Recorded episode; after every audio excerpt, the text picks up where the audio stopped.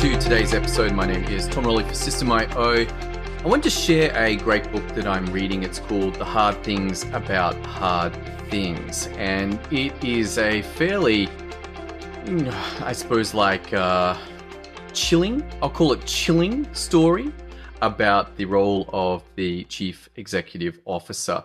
It's a brilliant book. Like, I'm loving it. There is some absolute gems of wisdom in there. If you're an aspiring business owner or you're looking to expand into big territory and going into an IPO, that kind of status, then you should definitely get this book. Uh, the the stories in it, what was done, what was achieved, what was pulled off against pretty insurmountable odds just goes to show what great leadership can do. But I was reading it this morning and a piece came up about well, if you've got a team of five or less, then you don't need systems, you don't need processes.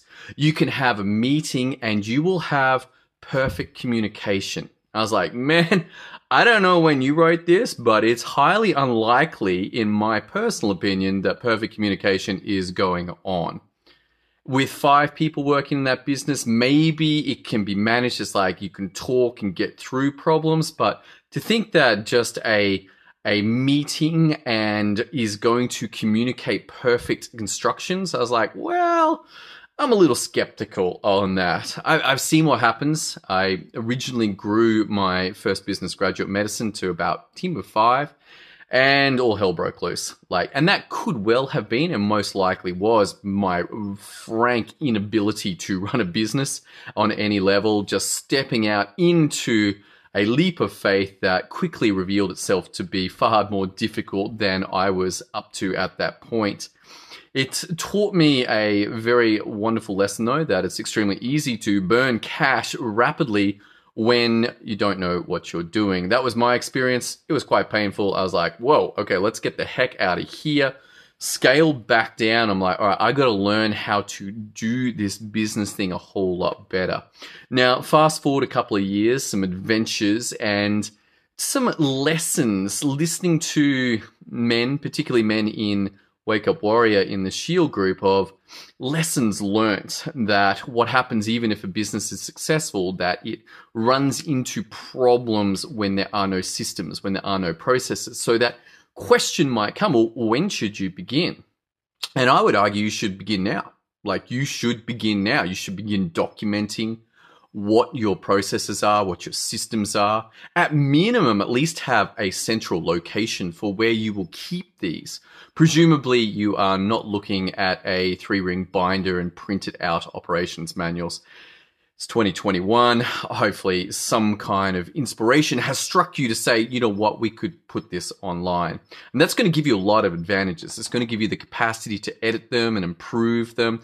But before you can do that, I highly recommend you choose what location you're going to have as your central store. For a while, I had both Drive and Dropbox, and you know, both of those platforms have some advantages. And I was like, great, Google Drive's got all access to docs, sheets, and uh, the PowerPoint. I don't use the PowerPoint one. I like Keynote on the Apple, but nonetheless, docs and sheets are exceptional in Drive. And I was like, you know what?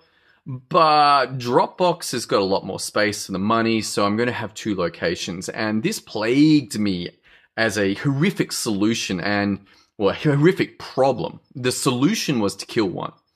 And I chose to kill Dropbox. Why? Well, basically, I just had far more of my documentations already, already in Drive, and the amount of work that it took to pivot across everything out of Dropbox was significantly less. I actually had a great tool called MultCloud. Um, if you can look that up, I think it cost me about 120 bucks for the year. I needed it for about three hours, but it moved everything out of Dropbox and dumped it into Drive. And I was like, oh man, that is sweet. Now there is a one location.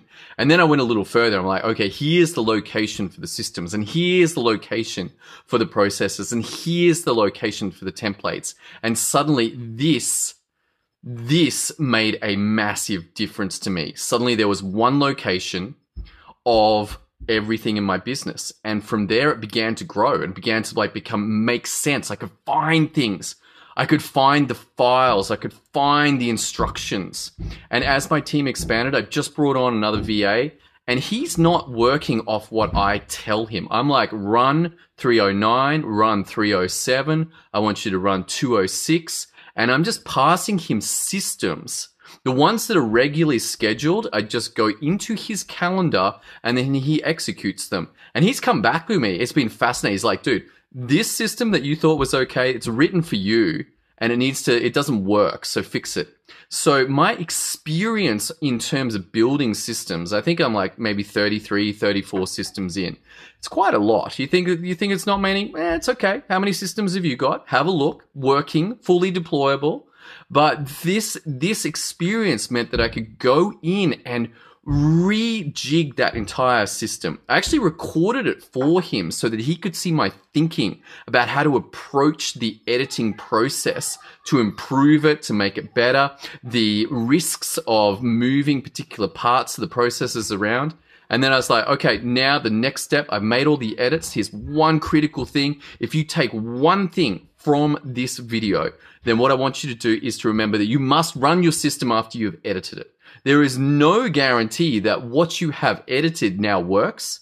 And in my experience, I came up across a lot of small little details, a lot of small tweaks that could be made to significantly improve that system. It might have been a rating of four out of 10 before, and at the end of this, I'm going to give it an eight, eight and a half out of 10.